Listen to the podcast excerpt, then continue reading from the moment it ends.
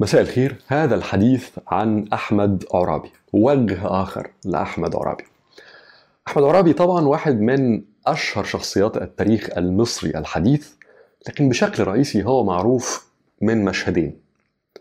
مشهد أول بيظهر فيه أمام الخديوي توفيق متحديا الخديوي توفيق وبيقول له فيه انه والله لقد ولدنا أحرارا ولن نستعبد ونورث بعد اليوم. ومشهد تاني بعديه بشوية إنه بيحارب الجيش البريطاني القادم إلى مصر بيهزم وبتبقى هذه بداية الاحتلال البريطاني لمصر. ثم بيختفي أحمد عرابي من السرد العام للتاريخ المصري. والمشهدين دول مهمين لأن المشهد الأول هو المشهد الوحيد في القرن التسعة عشر الذي فيه مصري يقف أمام السلطان وقتها الخديوي ويقول لهذا السلطان أنه يعني مش لو سمحت إدي المصريين حقوق أفضل شوية مش مستعطفا مطالبا رافضا متحديا. وفي الحقيقة أحمد عرابي عمل أكثر من ذلك. يعني أحمد عرابي جمع حوله عدد من علية القوم في مصر عدد من الناس الأصوات الظاهرة جدا في المجتمع المصري وقتها عدد من العمد في المهمين يعني في دلتا النيل في في الصعيد عدد من شيوخ الأزهر بطريرك الكنيسة المصرية حتى حاخام مصر وقتها وآخرون. وفي الحقيقة كان يريد عزل الخديوي توفيق. فالموقف الأول موقف مهم. الموقف الثاني أو المشهد الثاني مهم جدا طبعا لأنه حرب أحمد عرابي والجيش الذي تكون حوله مع بريطانيا ثم الهزيمة كانت بداية الاحتلال البريطاني لمصر. فتاريخيا طبعا نقطة مهمه لكن بالإضافة إلى ذلك هي أيضا لحظة فيها فيها شيء يحترم وفيها حتى فيها جمال من ناحية وطنية لأنه لأنه المجموعات التي تكونت حول أحمد عرابي مش بس كانت من ضباط وجنود مصريين كان في متطوعين كتير جم من قرى من دلتا النيل ومن صعيد مصر كان في فلوس تطوع بيها أو دفعها ناس عمد وعائلات كبيرة. بنادق اتجمعت من قرى وراحت لأحمد عرابي وللجيش. فهي لحظة ممكن تقول فيها فيها معنى ومشهد لطيف جدا للوطنية المصرية. فإذا المشهدين يستاهلوا يعني إن هم يسلط عليهم أو عليهما الضوء. ولكن في أحمد عرابي آخر بيظهر من الأرشيف وبالذات الأرشيف البريطاني بوزارة الخارجية البريطانية بالذات بيظهر إزاي؟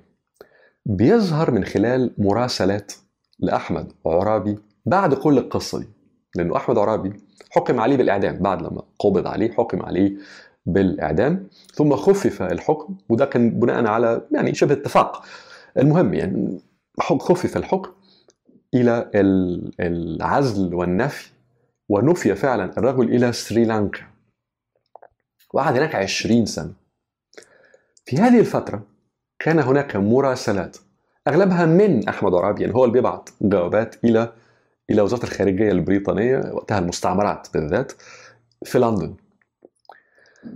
هذه المراسلات ظاهرة في الأرشيف البريطاني لكن ظهورها مش لأن بريطانيا مهتمة بما يقول أحمد عرابي أو ما يبعث به، لا.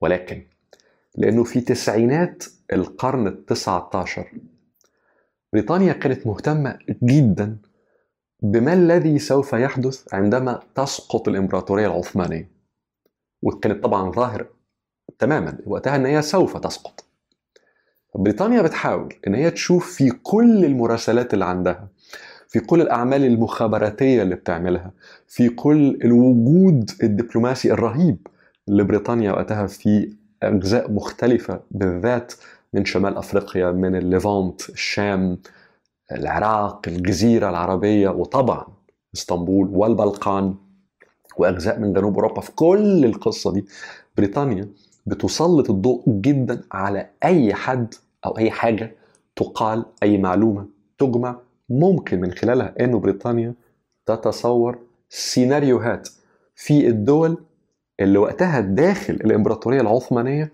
عندما تقع تسقط الإمبراطورية العثمانية. جزء من المراسلات اللي ما بين أحمد عرابي وبريطانيا في التسعينات من القرن التسعة عشر في تصورات لأحمد عرابي مش عن هو ما كانش بيتكلم عن عندما تقع الإمبراطورية العثمانية ما كانش بيتكلم عن ده لكن بيتكلم عن أشياء متعلقة بنظام الحكم في بلد زي مصر أو في بلد بشكل عام أو مجتمع فيه أغلبية إسلامية. بيتكلم على علاقة الحاكم بالمحكوم في هذا الإطار. بيتكلم على دور الدين في الدولة. بيتكلم على مصالح هذه الدول اللي هي تحت العثمانيين وقتها مع الدول العظمى الكبيرة وبالذات بريطانيا. كل هذه النقاط هي اللي خلت في دبلوماسيين ومخططين في الإمبراطورية البريطانية يلفت نظرهم ما الذي يقوله هذا الرجل ويبتدوا إن هم يعملوا عليه هايلايتنج يعني يبتدوا إن هم يركزوا شوية عليه. وهذا هو السبب اللي خلى بعض هذه المراسلات يظهر بوضوح حتى في الاندكسنج في الأرشيف البريطاني. اللي يهمنا إحنا مش هذا الجزء قوي اللي يهمنا إنه من هذه المراسلات واحد نحن اولا نسمع صوت أحمد عرابي لأنه في المشهدين اللي إحنا نعرفهم في السرد العادي والتقليدي للتاريخ المصري الحديث المشهد الأول أحمد عرابي فيه ثائر بيقول كلمة شهيرة قوي وبيسقط. يعني خلاص مشهد قصير جدا. ثم مشهد ثاني اللي هو أحمد عرابي المحارب ما فيش فيه صوته في أعمال كويسة قوي بس ما فيش فيه فكر هذا الرجل. لكن لأول مرة من خلال هذه المراسلات المراسلات نحن نسمع الصوت المفكر. بنشوف أفكاره. الراجل ده كان شايف مجتمعه إزاي شايف بلده إزاي شايف مستقبلها إزاي. إيه اللي جوه دماغه يعني؟ وده وجه جديد تماما لأحمد عرابي مش ظاهر في المشهدين التقليديين. السبب الثاني اللي يخلي هذه المراسلات مثيرة للاهتمام هو أن الأفكار الخارجة من هذه المراسلات أفكار متفتحة جدا. بعضها يكاد يكون ليبرالي وده غريب لأنه ده مش متوقع من خلفية هذا الرجل لأنه لما تبص على ال background بتاعه هو والده كان عمدة فكان إلى حد ما مقتدر. لكن لكن ما كانش عمدة في حتة غنية في في دلتا النيل. حتة معقولة يعني لكن مش غنية قوي فهو ظهر في مجتمع محافظ أو بيئة محافظة قوي ثم إنه تعليمه طبعا في الأول الكتاب ثم بعد ذلك الأزهر. وقعد في الأزهر ثلاث أو أربع سنين. أنا ما أعرفش هل أخذ العالمية طبعا الشهادة الشهيرة جدا للأزهر وقتها أم لا ولكنه قعد في الأزهر ثلاثة أربع سنين. الأزهر وقتها جامعة ثقيلة ولها لها لها وزن كبير لكن في نهاية الأمر هي جامعة تنظر أولا أغلب العلم الذي تقدمه وتنظر للعالم من مفهوم ديني وده أيضا يدعو إلى المحافظة في الفكر. أن الفكر يكون محافظ.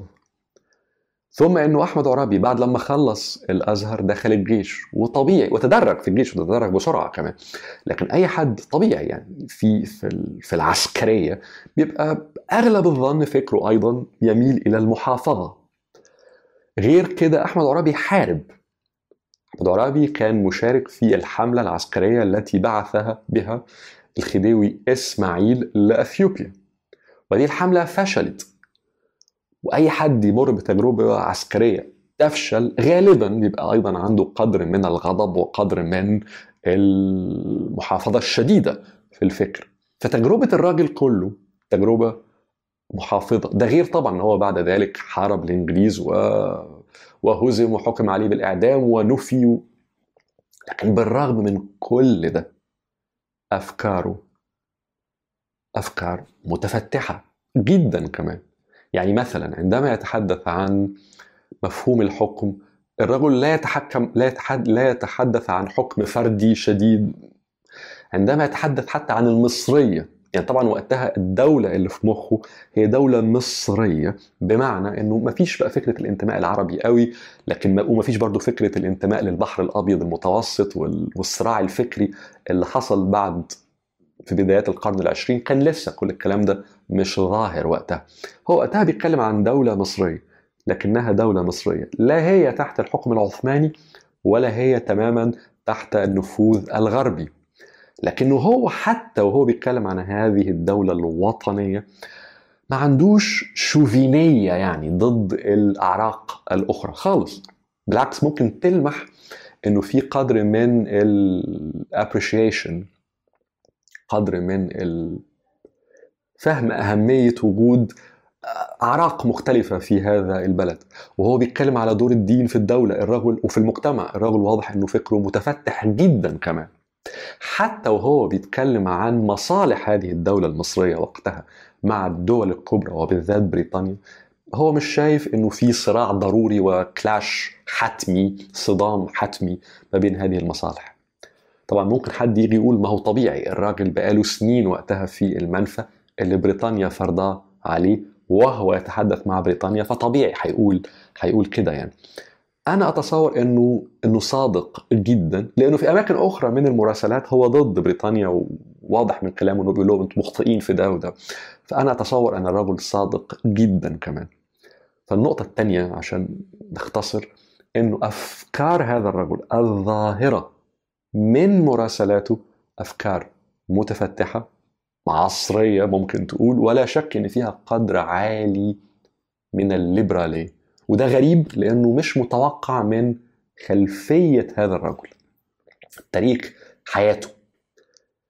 النقطة الثالثة إنه برغم من كل هذه التجربة الطويلة والهزيمة والإعدام حكم إعدام والنفي وكل ده الرجل مش مكسور هو في يعني طبعا في أجزاء من المراسلات يبدو فيها طبعا هو عاوز عاوز يخلص من هذا النفي عاوز لأنه في نهاية الأمر نوع من السجن عاوز يخرج عاوز يبعد عنه عاوز عاوز يرجع بلده.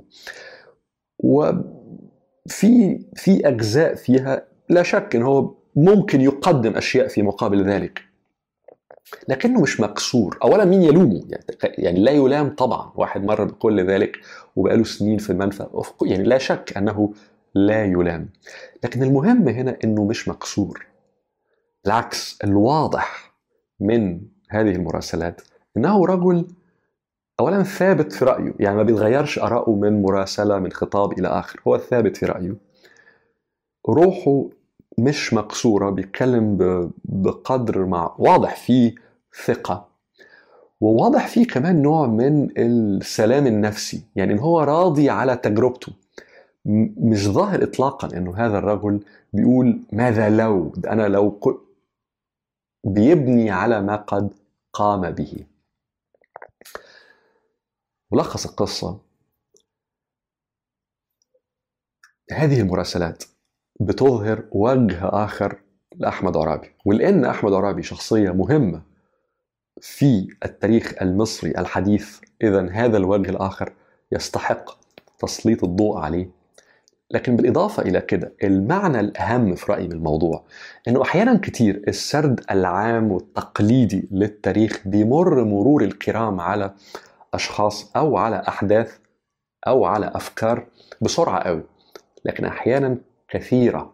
تبقى هذه الأفكار هذه الأحداث هذه الأشخاص وراءها وفيها كتير قوي يستحق إن اللي عايز يفهم تاريخه كويس إنه يغوص أكثر في هذه الأفكار وال والمعاني والأحداث وتاريخ الأشخاص.